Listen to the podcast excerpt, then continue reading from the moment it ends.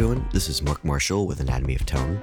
Thank you for joining me for episode 5. In this episode, we're going to discuss the negative effects of self-judgment, as well as dig into the concept of using strong beats to create resolution for your solos and melody lines. I'll discuss how to deal with backline guitar amps when you're stuck with an amp that isn't as optimal as you would like, and we'll feature the Teese RMC Picture Wah with audio examples using guitar, keyboards, and bass. I would like to mention that all the compositions you hear in this podcast are composed and performed by me. Let's jump in.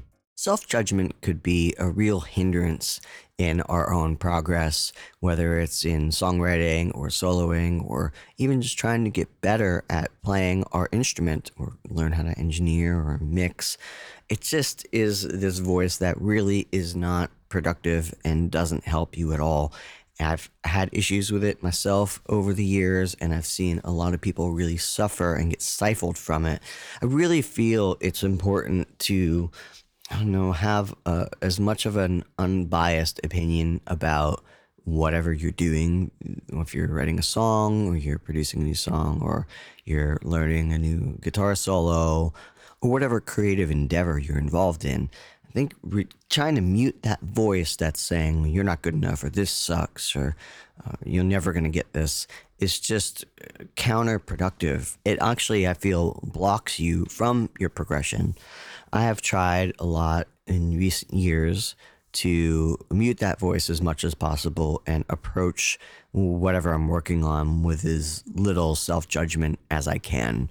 Now, I'm not saying I'm not looking for ways to improve what I'm doing, or sometimes don't feel like something wasn't my best work, but I tend to look at it a little differently. I tend to look at it, well, for one, with compositions, if I write something that maybe wasn't my favorite piece, I follow it through, I finish it, I don't judge it early on or say this song sucks or it's not my best piece. I treat it equally, I follow it through, I finish it. And then I can look at it and I can realize that, well, there were other maybe important things I needed to get from that. And maybe the most important factor wasn't that this was my best composition. Maybe I was working out a new concept and a new type of harmony. And you have to get under the hood and mess with things a little bit before you can really get them in your vocabulary.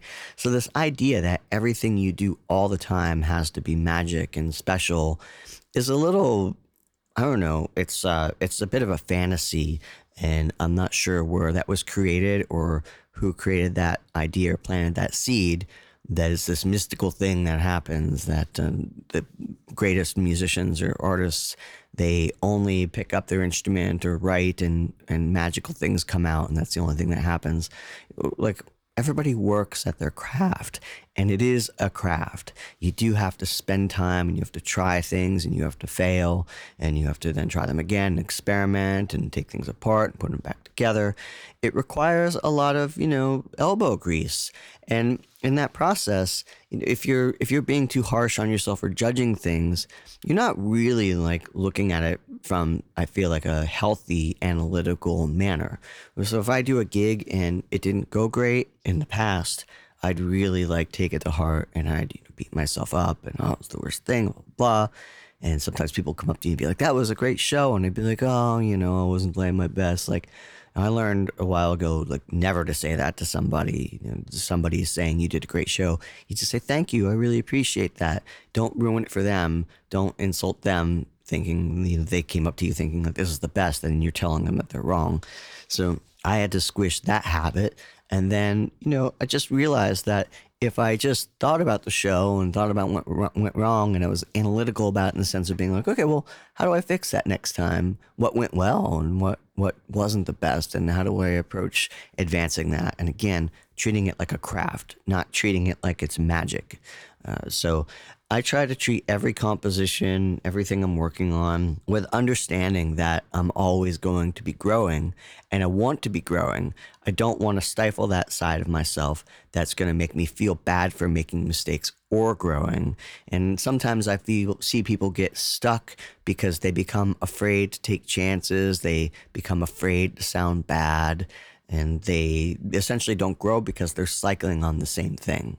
And so many of the great artists and musicians that I've worked with, I've been very fortunate to be around some legendary musicians and artists. And one of the things I've noticed is consistently is that everybody's always working on their craft. And I've heard really revered musicians sound, you know, okay at rehearsal and trying to figure it out. It's not always magic. And I don't mean that in like a negative way. I mean, they're human and everybody's trying to figure their stuff out. Now, when they figure it out, they're able to execute it on an extremely high level. But that doesn't mean that they're not taking chances and there's not moments where they don't sound their best, or they might hit a wrong note, or they might try a drum fill and it doesn't work out the way that they thought, because that is the creation and the trial process of making music. And everybody goes through that. So I would encourage you, as you're working on your projects, whether it's playing guitar, bass, drums, singing, producing, songwriting, to step away from the judgment factor. Remove from your vocabulary, that sucks, that's not good enough, you know, I'm never going to be able to do that. Don't start a conversation to show a song to somebody or a friend and say, well, I don't really know about this, or it's not very good, or just let it be, you know, be vulnerable. It's okay to be vulnerable. It's okay to not be at your best. By being vulnerable and being open, you're actually allowing yourself the space to be able to continually grow and get to new places that you'd have never gotten to before. And this, in the long run, will help prevent burnout and you from getting stifled, because you're not putting up any walls. And I feel the fewer walls that you can put up in the arts, the better off you're going to be.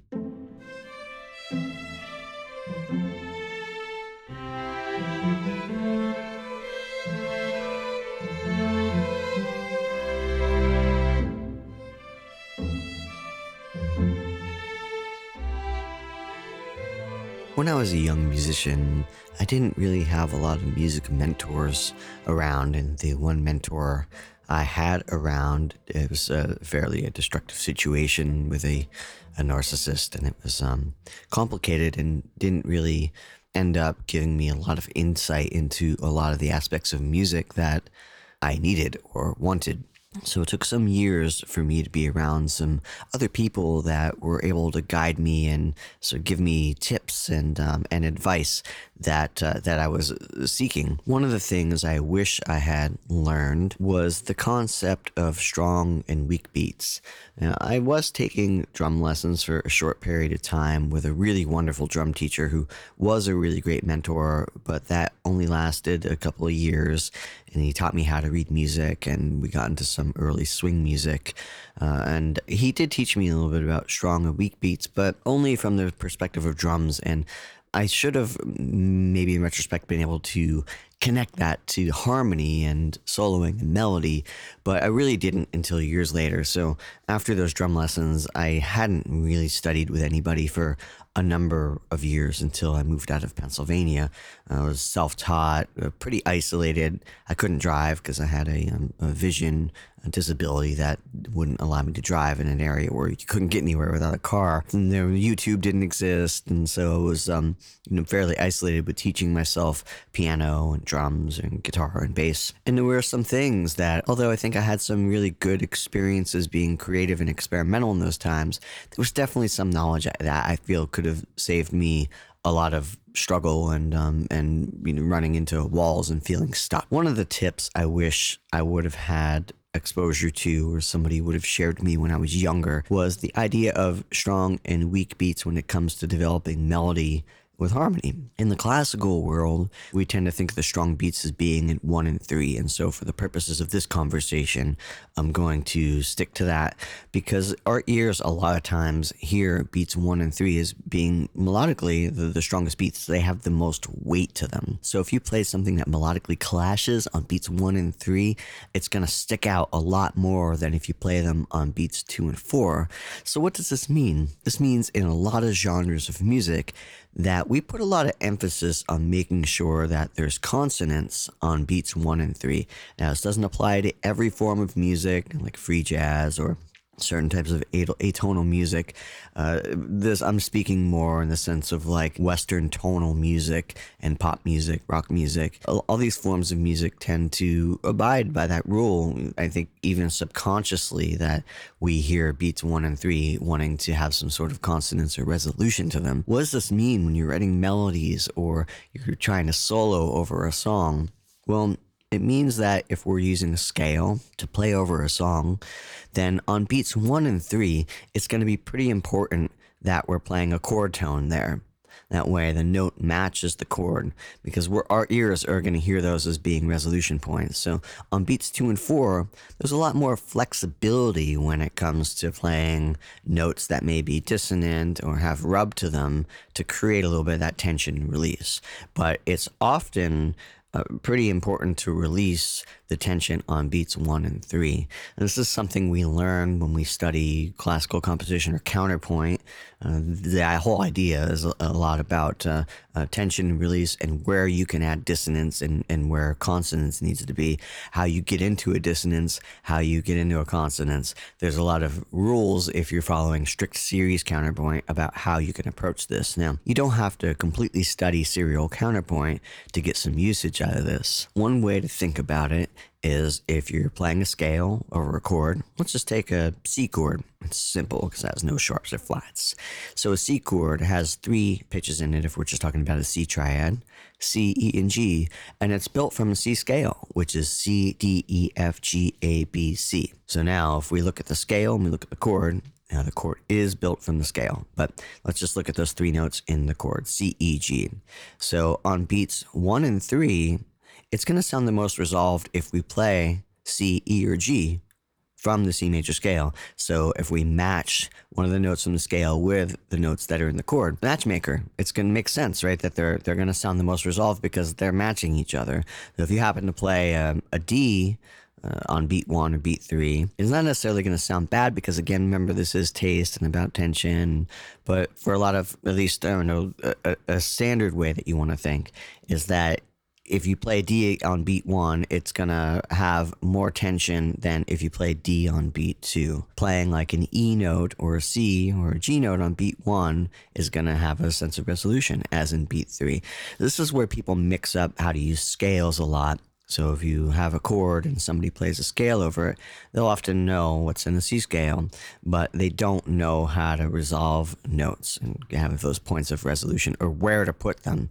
So I do have some students that have gotten the hang of understanding, okay, well, let's match the scale to the chord. Okay, I can do that. But then they are not able to phrase it in a way that they're landing on strong beats.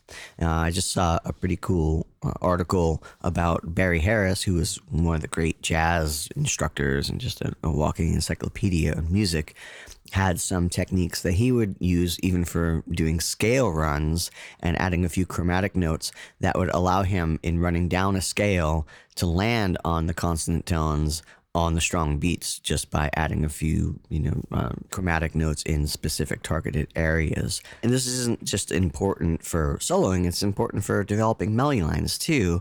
It'd be really interesting if you study a lot of melody lines, see how often it happens that the strong beats land on a consonant tone, meaning a pitch that is in the chords, a chord tone. You'll be surprised. Now, I don't mean to imply that this is like a hard and steady rule, because like anything, genre, time period, there's a lot of things that can vary our choices to match the genre or the style that we're playing.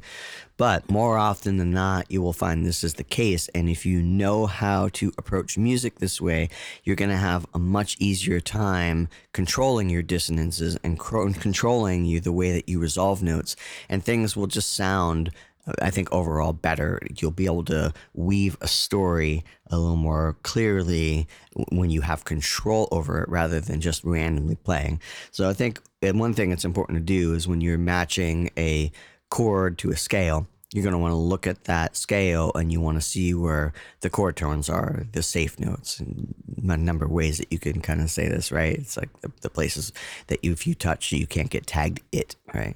So those are the root third and fifth, most often root third, fifth, seventh, if it's a, we're talking about seventh chords, or it can be the same for ninth chord, 11th chord, 13th chord. The idea is that we're playing a chord tone on beats 1 and 3.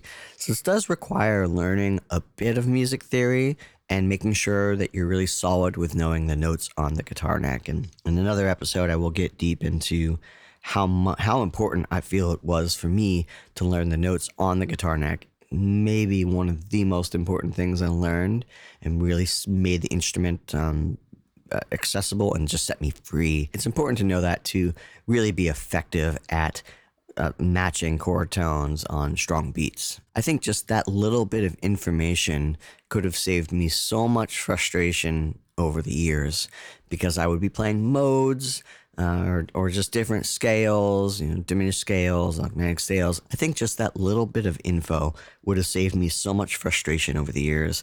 I really feel like I, just struggled a bit throughout time on just having good resolution or good sense about how to use modes or scales.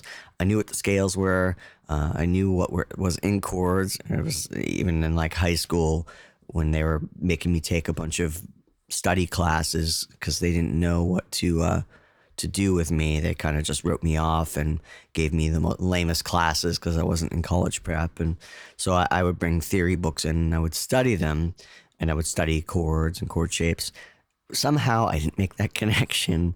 It was like right in front of my face, but I just didn't make that connection. And it just sort of saved me a lot of time, because it's like, and I found this with some students that come to me, they do know chords and they know scales, but they're missing this connector to bring them both together. In jazz, we call those chord scales. But just knowing what the chord scales are isn't enough. The idea of having control over the strong and weak beats is another thing that just allows you to harness power and control over your improvisation and your composition. By knowing this, like, you can essentially improvise something in a manner that people will think that it's fully composed because of your resolution points. I'm going to play through a few examples using a Martin HD28. The first example, I'm going to play a G chord, and I'm going to play an ascending G scale with the chord tones landing on the strong beats 1 and 3.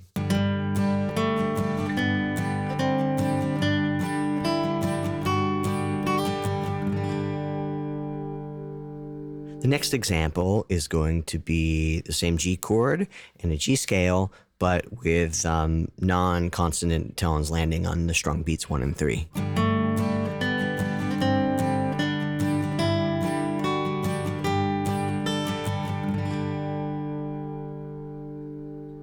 I'm going to do a little solo over a G chord vamp, and in this example, I'm going to focus on landing on consonant chord tones on the strong beats 1 and 3.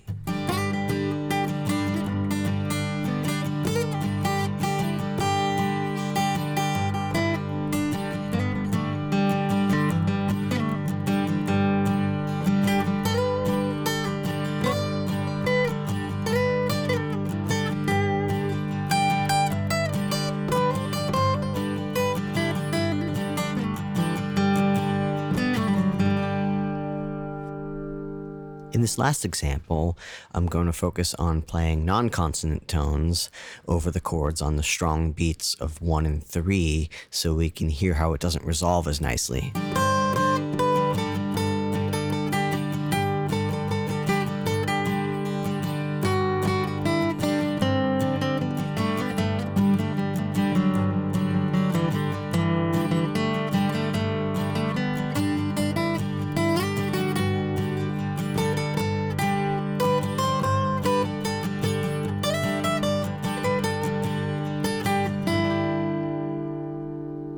I think you can hear from those two soloing examples where the first one, using the consonant pitches on the strong beats, had more of a punctuation effect, right? They felt like sentences and a statement. And the second example, avoiding any consonant tones on beats 1 and 3, felt incomplete or kind of leaves you hanging. And I wouldn't say that all the pitches sounded bad in the second soloing example with the non-consonant tones on beats 1 and 3, but it didn't always sound good. And so my point is that you really have to think about how you're going to paint with those colors that aren't resolved on beats 1 and 3. And so if you're just meandering around, hitting any notes, it's going to be a lot harder to frame your story, right? Or know how you're using a question mark versus a period versus an exclamation point. So having control over this really allows you to frame your story for your solo.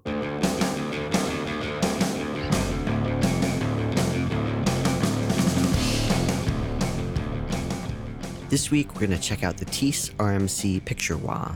Now, the Picture Wah is a recreation of the Thomas Organ Company's 1967 Clyde McCoy Picture Wah. This is a really special wah in the history of wah pedals. It was Italian-made. Now, Thomas Organ did actually make pedals both in Italy and the United States.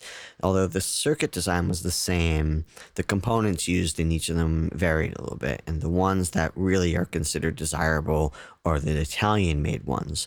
So Jeffrey Teese spent a lot of time researching and figuring out how to meticulously recreate this sound, and it took him as far as him meeting with the original designer of the wah-wah and various other peoples at the companies that were manufacturing them to understand all the nuances that went into doing it, and he even was managed to take apart a rare wah-wah to really get all the values and figure out how to reproduce that sound. So we're talking about a pedal maker that didn't just approximate a sound. He went way deep into it, and really he's like the world leading expert on wah-wahs. I really don't know if there's anybody that has a deeper understanding of the origins and now the variations and the intricacies of how to get that sound. When I received my Picture Wah from RMC, I was really excited about it for a couple of different reasons. I've been searching for a long time for a wah that I would really love. I love the sound of wah-wah in theory, but every wah I had, I just wasn't super stoked about the way it sounded. I tried the Vox wahs, and it just seemed like they tend to be a little thin, and throw was too long on them, meaning they went from being too bassy to too bright. The Dunlops, I think, are reasonably well-made pedals. They're good. They were sweeter than the Vox, but they also had a funny mid-range build-up, I think somewhere around 600 hertz or between like 600 and 1,000 hertz. Something that just sounded, I don't know, not rich to me and a little thin in its own way, but not as spiky or low in resonance as the Vox. I tried some custom shop wahs with some, well, pretty good inductors in them. One that was made out of aluminum, but the aluminum started to fall apart, and that wah also seemed to be a little inconsistent with different amps, and sometimes I was using it, it just seemed to be very spiky, so using it without a compressor seemed to be a little bit of an issue because of it felt like the volume variances between the heel down and the toe up, so it wasn't optimal, and I didn't end up using it as much as I would like because it just, I don't know, it didn't sound great all the time. So I was just always on the search for it, and I kind of almost giving up and just being like, okay, I'm just going to use the wahs I have. Probably just wasn't using wah that much. Till I started researching and found Teese, who's been making wahs since 1994. So he's been at this a long time, and I had never had one. So I don't know really know how I missed that. And I'm sure there's probably some of you out there that despite how many years he's been making wahs that you didn't really know about his presence in the community. So it was a great find. I highly encourage you to check out his website. There's an amazing page of history on there. Some of the features that I was really stoked about with the RMC Picture Wah was the fact that it's fuzz friendly. He's using some circuitry that was developed by Fox Rocks in it that basically makes the output friendly with vintage style fuzz pedals. This is really important because any of you that are into, say, like old germanium fuzz faces or germanium tone benders, old fuzz circuits are a little cranky with what signal they see coming into them. They often like to be the first thing in your signal chain. Just likes to be guitar, pickup interaction right into the fuzz pedal. So you put anything before it and things start to get a little weird, and not weird in like a fun, creative way, weird in a non-usable and non-flattering way. Anytime I wanted to use a wah with my tone benders or my sun faces from Analog Man, it just didn't fly. It didn't work. And I was always bummed out about this. So I was excited to see that Teese had a solution for this, and the fact that I was going to be able to use a wah running into the fuzz. I must admit that I was still a tad skeptical only because of all the pedals I've had, but I got it and plugged it in, and it sounds phenomenal with all the germanium fuzz pedals I have. It just really, really works, and I was blown away by that. And also, look, when I got it and took it out of the box, it took me about a minute to just be completely in love with the pedal. It sounds so good. The sweep range of it, the highs are bright and silky, but not harsh. The low range is deep, but not muddy or woofy. And then the mid range is rich and vocal without it sounding weird in the way that I felt like the Dunlop wahs do. It just right from the get-go, I just knew that this pedal was built by somebody who had an understanding of how the original sounded in a way that others hadn't.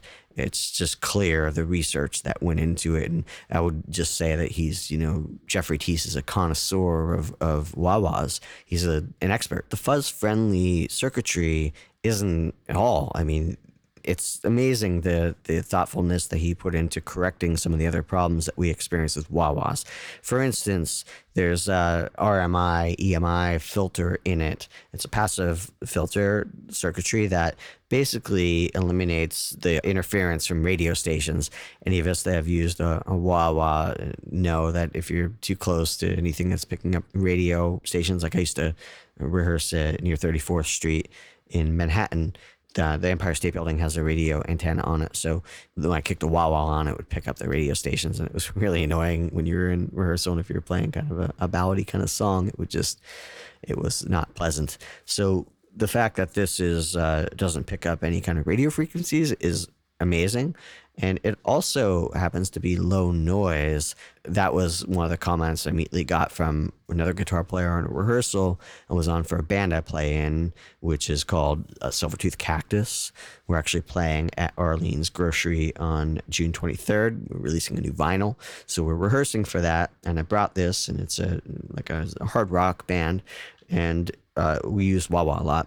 And the first comment from the other guitar player was like, wow, I'm impressed with how quiet that is. It's not picking up a lot of noise. Somehow he's found a way that to make it a lot more quieter, which is fascinating. Also, the pots are sealed, so you don't have to worry about cleaning them or getting them dirty. And that may seem like a small thing, but almost every wah I've owned within a few weeks or so has gotten some dust in the pot. And no matter what you can do, you can't get it out. Even I've tried cleaning it, spraying it, doing everything. And I'll be recording, and there'll be a spot in the wah where you just hear that crackle. It would drive me nuts because I record a lot. And so those tiny little details really come out a lot, and you'll hear them forever because every time you listen to the song, it's not like a one-time live performance. Like, that's etched in stone. So it was very frustrating to me. Jeffrey Teese has eliminated that from being a problem, which I'm super stoked about. He also has found a way to attenuate the power circuit in it. If you use an alkaline battery with the Picture Wah, the attenuator steps down the power output of the battery a little, so it emulates the power output of, like, say, a cheaper battery, or the power of battery that would have been used in 1967 in the vintage wahs. So the circuitry and everything operates exactly like it did. Too much power in a lot of pedals, fuzz and wahs, will often result in what people would say is like a brighter sound, a more harsh sound, harshness. So keeping the output lower sweetens the sound a bit. So whether you're using the battery or you're plugging in the 9-volt power supply, the Teese also has the option for 9-volt power. It steps down both of those. So whether you're plugging in the power cable or the battery, it takes them both down to, say, like vintage style power output. So as you can see, there's a lot of thoughtfulness that went into this to, I think, ensure that the vintage tone is achieved, but also make it more flexible for modern uses. I honestly really couldn't believe how good this wah sounded. It was immediately instant gratification. It was the wah that I've always wanted. I've tried it through a variety of amps, including Vox, Marshall Plexis, black panel Fenders, Tweed Fenders, Blues Juniors, and even a Henry, which is based on a Tweed Deluxe. And it sounded fantastic with every amp, which doesn't always happen with wah-wahs. Sometimes you'll find that a wah-wah works better with a Marshall, let's say a JCM-style Marshall, and it doesn't play as well with a black panel or silver panel Fender.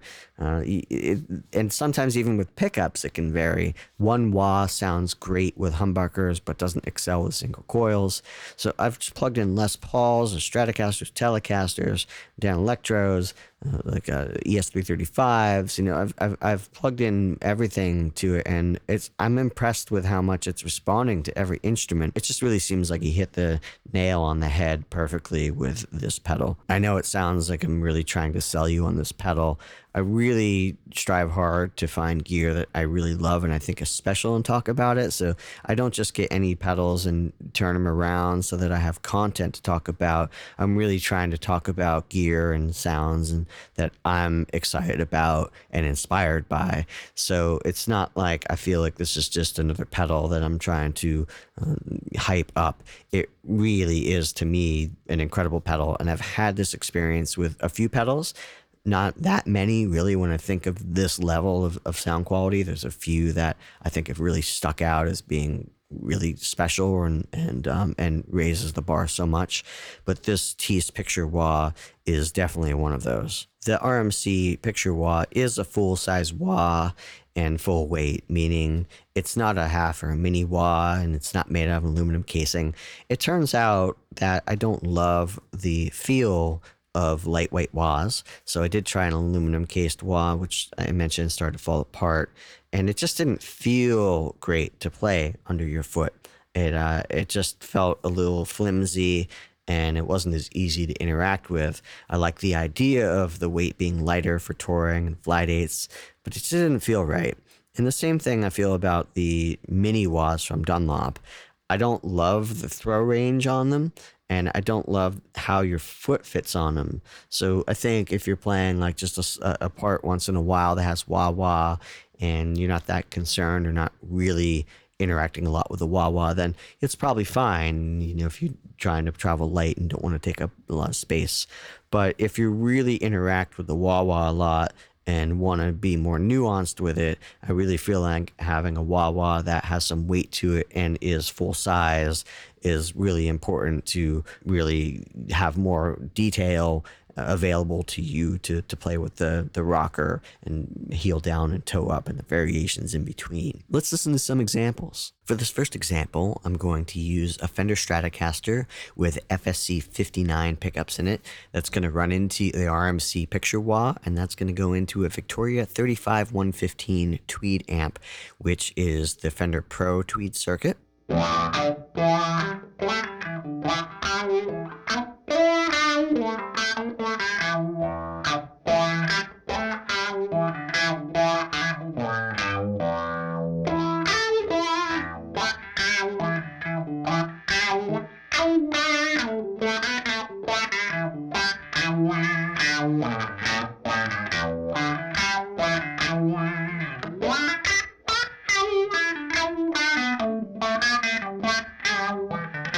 For the second example, I'm going to use the same guitar and amp and wah, but I'm going to place a Analog Man Sunface 2N. It's a germanium sunface after it, so we can hear how the wah-wah interfaces with the fuzz with the wah coming first.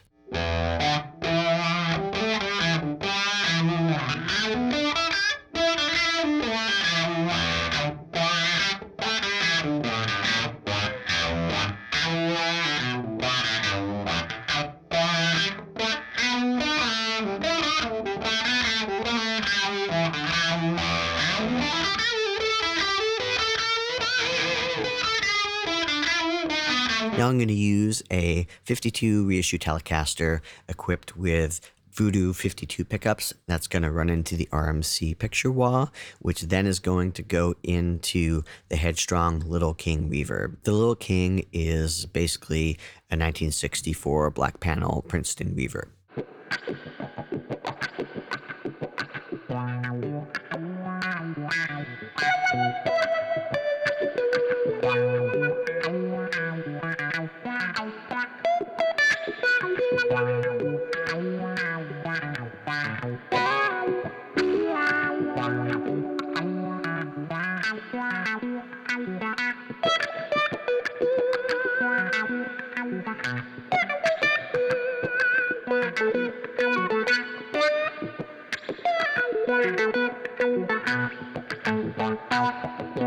Some of you may be wondering how the RMC Picture Wah would sound plugged with a Les Paul straight into a Marshall Plexi. So this next example uses a Les Paul standard with Voodoo 59 pickups in it, which goes right into the RMC Picture Wah, goes right into a Plexi SVH20.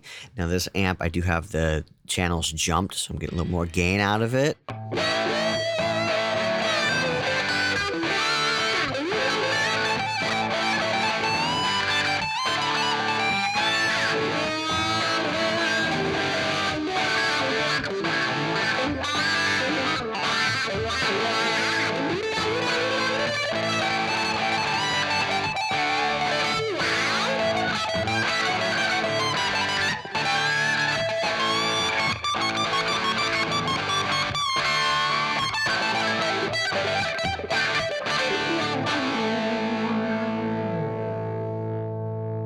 I wanted to use the RMC Picture Wah in an example where I was using it more in the sense of a very slow filter.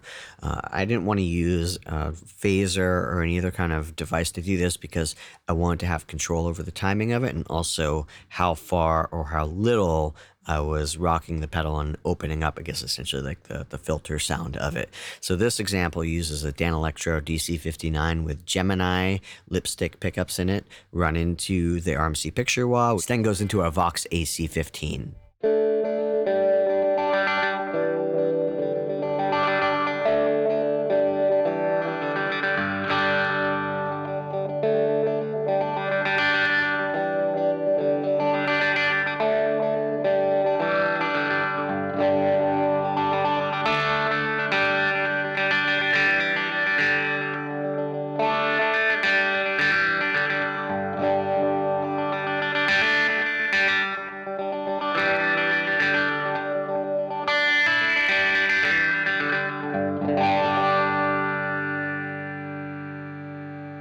I've been talking a lot about how I find it incredibly important that the Teese Wahs have the option to be fuzz friendly, but there are also those of you out there that like to run your wah-wah after distortion or fuzz devices. I wanted to do a couple examples where I demonstrate what the Picture Wah sounds like in that position. So I'm going to place a Vic Audio 72 Ram's Head before it, which is basically like a 72 Ram's Head Big Muff. It's my favorite Big Muff circuit. A lot of the copies and even the Electro-Harmonix versions now, they always sound a little harsh to me. I always find them very hard to dial in with the EQ, but the Ram's Head from Vic Audio is just a lot more, I would say, just sweet, and it has a cool EQ knob on it that you could bring in some mid-range if you so want it, because sometimes the Big Muffs can be a bit scooped sounding. But anyway, it's a smaller footprint pedal, and I really like it. So I'm going to use an ES335 with Voodoo 59 pickups in it, into the Vic Audio Ram's Head, into the RMC Picture Wah, into a Vox AC15.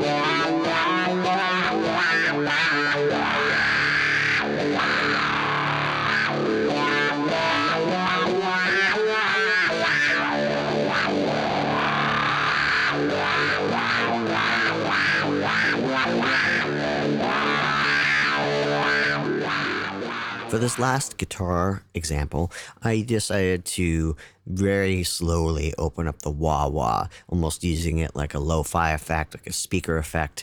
As the example progresses, you're going to hear me start to accentuate certain notes in the phrase, by pushing the wah-wah like toe forward. So I'm just thinking about this and the variations that you can create with a melodic line where you're using the wah-wah to just bring out almost like accents in a phrase.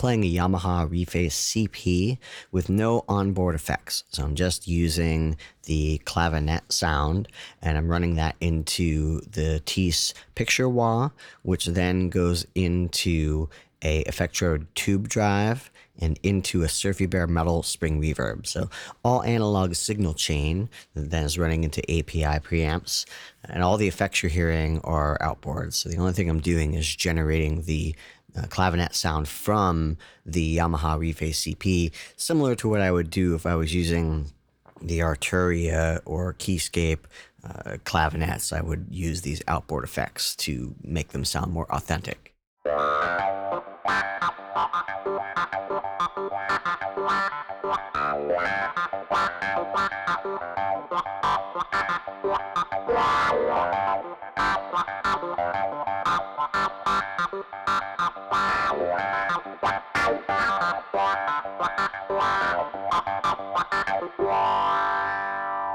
Now I'm going to use the Yamaha Reface CP, but with the Wurlitzer sound. I'm, again, not using any onboard effects, and I'm running through the same signal chain, except on the right-hand part, the chords. I'm also running that through an Analog Man ARDX analog delay that just gives a little more space and vibiness to it.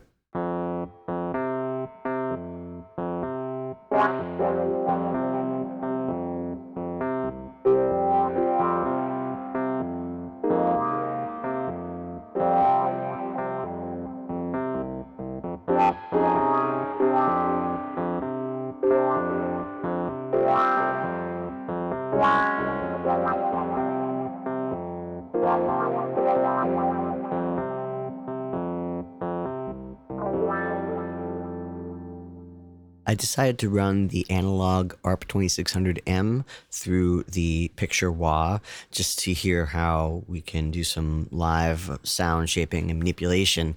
Now there is a filter on the ARP 2600, but it sounds a little different, and also you can't do the hands free and as dramatic as sweeps as you can with a pedal on the floor. So it's a little bit of a different effect if you're using a physical wah with the ARP or a synth instead of just using the filter, or even setting it up so that the notes trigger the filter. So this is a slightly different experience, the curve of the sweep and just the hands-free operation doing it with your feet, I think offers up different kinds of performances and expression.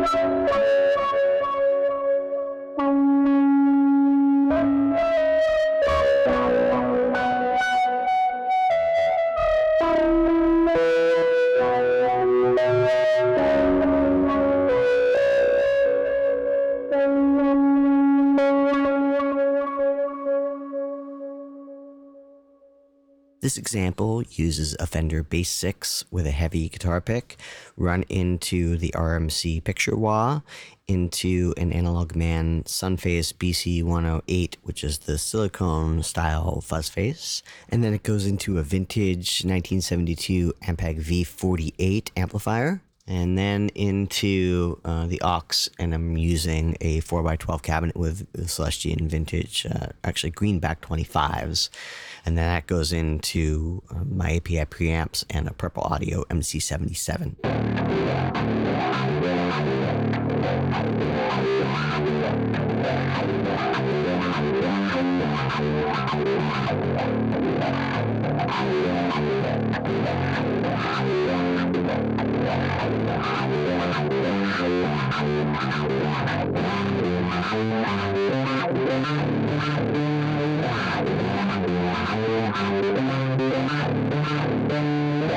I was curious how the RMC wah would sound with a bass with active pickups, so I'm using a early 90s Warwick FNA 5-string bass with active pickups. I'm slapping into the Picture Wah that goes into the Ampeg.